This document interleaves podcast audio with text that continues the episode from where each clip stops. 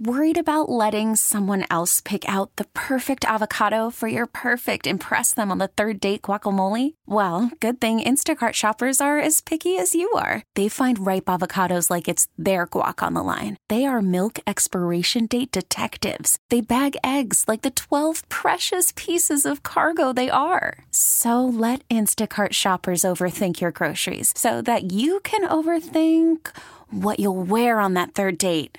Download the Instacart app to get free delivery on your first three orders while supplies last. Minimum $10 per order, additional term supply. All right, joining us on the Great Midwest Bank Hotline, the star of D Mike Media, Mr. Dennis Michelson. Dennis, how you doing today? I am doing fantastic, and uh, you know I got it from good authority that Z-Man is out on some yacht in Long Beach right now and uh, is is probably right about now having his first course of lobster Newburg. Yeah, yeah, that I think we have the same sources because I uh, I heard exactly the same thing. What uh, what a life, what a life. While uh, we're stuck here and uh, you know not eating lobster, eating fast food takeout. But uh, such is life, Dennis. Such is life. There you go. So Bristol, what were your uh, takeaways from Bristol, Dennis?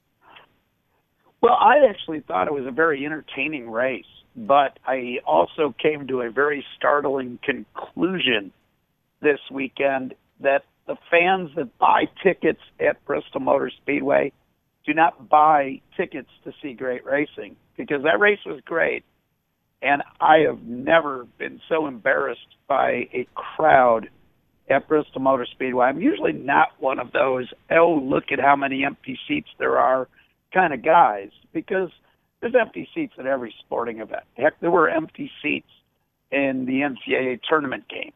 Yep. But the glaring, glaring lack of fans at uh, at the race at Bristol tells you that you're doing something wrong um, as a sport and one of the things that they're doing wrong is these cars are way too sensitive to contact. We saw it again at Bristol where just the least little rubbing and bumping and guys were having tire problems because the wheel wells are not, you know, big enough on these cars like they used to be on the stock cars that made Bristol famous when there was a lot of beating and banging. So you know, I, I think it is sort of, it was a great race. Don't get me wrong. I love the new Bristol. The only problem is it's built in place of the old Bristol, which the fans used to love. Yeah, and I agree with you on uh, these cars not being able to take the same pounding like they used to. You know, one of my favorite finishes in all of NASCAR history is that duel between Ricky Craven and Kurt Busch you know, where the last two laps they're just, you know, door slamming each other left and right. And you would not get that finish in today's NASCAR at all because the first or second time they made contact, somebody or both of them would have popped a tire. Yeah, it's it's absolutely impossible to make any contact because the splitter sticks out. That takes out tires the the wheel wells are so tight on the frames of these cars and aero is so important even at the shorter tracks which is the most bizarre thing. And if you don't think aero is important that's why they were able to set a new track record for the cup series out of bristol motor speedway last week because aero the amount of downforce that they had through the corners they could go so fast through those corners. That's great for racing as far as if you were building a track from scratch, but that's not why you had to build 168,000 seats at Bristol Motor Speedway. When was the last time you remember a really good post race event and fight and scuffle or a guy throwing a helmet at Bristol Motor Speedway? It predates the change of this track configuration. So you know, and predates the the the car tomorrow as well. You know, it's great racing, but it's Formula One with fenders now. There's too much technology in stock car racing, and and that was my wake up call this weekend. That that's not why the fans like stock car racing. I'm a big technology guy. I love to see all the technology in IndyCar and Formula One. But the redneck in me loves short track racing and stock car racing because it is lower tech and it's it's supposed to be.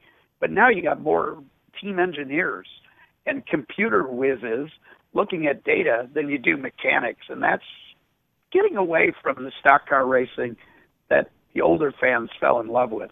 Yeah, I agree with you a million percent, Dennis. You know, I can't remember any time ever in my lifetime hearing a fan saying, "Oh yeah, I wish they had more. Uh, the cars were more dependent on aero." No yeah. one ever says that. What the fans want is passing, battles for the lead, and being able to bump and bang. They want rivalries, they want heated emotion, like true emotion out of these guys. They don't care what a car looks like on in the wind tunnel. They want to see it on the track. Yeah, and and you know, you look at all the classic races in NASCAR history and most of those finishes wouldn't be possible with today's car. I mean, I date all the way back to the very first running of the Daytona 500, and the two guys that got into the big collision that caused the big fight uh, at the end of, of the very first fully televised Daytona 500, those guys would have been out of the race because earlier in the race they spun into the grass. They do that with today's car and the front splitter tears the whole front end off the car, and they're done for the day. Yeah. You know, stock car racing is supposed to be old old fashioned technology. It's it wasn't supposed to be, you know, the end all and be be all. That's why you have Formula One. That's why you have Formula One cars that are so technologically advanced, so fully dependent on the aero that if they could ever figure out a way to start a race upside down, these cars could race upside down. I mean, that's the bizarre thing about how much downforce there is in a Formula One car. Nobody tunes in stock car racing to see aero dependent race cars. They want to see guys leaning on each other. Look at all the famous drivers from the past. They all leaned on the competition to win. And and that's what we're missing along with the personalities because nowadays, you know, guys couldn't act like Earnhardt or Cale Yarborough. They'd be out of a sponsorship overnight. Um, so a lot of the, the things that NASCAR can do are unfortunately out of their control because of the way things have changed nowadays and kind of all got softer as a society. But the things that they can change, the the aero, the the dependency on downforce, you know, that's where they really are missing the boat. It's tried some new combinations at the All Star race, and I kind of begged them just take off the splitter, take off the side skirts, open up the engines, give these guys back the power, take away the downforce, and try it at the All Star race and see if it gives you better racing like we used to get back in the day at Charlotte. If it doesn't work, you're just out an All Star race, and the cars would be cheaper to make for these guys anyway so they're not going to fight you on that for this one race thing and do a test. But you know, if Bristol didn't wake us all up that there's a problem in the sport right now, I don't think anything ever will. And and yeah, it, it could be worse, man. We're we're still talking about NASCAR being the 600 pound gorilla. They're the most popular race type of racing that's out there. They run laps around IndyCar as far as ratings and fans and, and everything like that. But it does show you when you only have about a fourth of the seats filled at a stadium, I don't care how many seats you built, you built them because of a reason, because you were selling them at one time. If you were half full at Bristol Motor Speedway, it wouldn't even be a big deal because 80,000 people is still more than you get for all the big events, including the Super Bowl and the NCAA Final Four and everything. You know, a few football games at the Big House in Michigan are the only things that you'd be out, you know, outdrawn by for the year. But when it's 40 or 45,000 and you used to sell 168,000 seats, when you used to make commercials about divorce cases and getting your Bristol tickets in a divorce battle. And it used to be legit because you had 15 to 20,000 people on a waiting list for tickets, and you were sold out every year. And now you're able to close two grandstands and still see a lot of empty seats on both the front and the back stretch. That's a wake up call. You got to listen to the fans because they didn't like what they saw, even though the racing was great. So that that kind of tells me that you're doing something wrong. And yes, the local area has been a culprit here too of just killing Bristol. His hotel rooms in Johnson City, just a few miles away, going for three fifty a night, three night minimum. You know, it's they've cut their own throat in certain ways, but that still doesn't explain why there were so few fans at the stands. Plus, there were very few RVs out at the old uh, the the the old uh, uh, place on the hill there, uh, the old campground on the hill uh, between the track and the drag strip. There were a lot of empty spots. That's something new here, just in the last five years. Yeah, I agree. One of the things that uh, that I took away from last week was, uh, you know, a couple years ago it was a big push uh, from NASCAR fans that they wanted more road courses. Uh, lately, we've been hearing more short tracks, more short tracks, more short tracks, and then no one shows up to freaking Bristol. It you know it just shows that uh, the people that are all over Twitter saying all this stuff do not back up what they say. So NASCAR goes to Richmond tonight. Uh, my personal favorite track on the NASCAR schedule. What uh, what are you looking for out of the race tonight, Dennis? Oh, it should be a fantastic race. If last night's Xfinity race is any kind of a teaser, um, we should have just a barn burner tonight. Richmond is the most perfect track because it is a short track. You get that short track, you know, urgency of making the passes and keeping your track position. But it's also a mini speedway because there are many grooves that you can take around this track. And on restarts, especially, I wouldn't be shocked at one point if we try to see them four wide going into the corner. Of course, they will wad them all up uh, trying to come out of that corner. But I wouldn't be surprised to see three or even four wide on a restart as guys just go absolutely crazy late in the race. This should be a fantastic race. It always, always is. Yeah, I agree, and hopefully we get some tempers flaring. Uh, we're talking to Dennis Michelson, the star, president and CEO of D Mike Media. Uh, Dennis, who's your pick for the race tonight?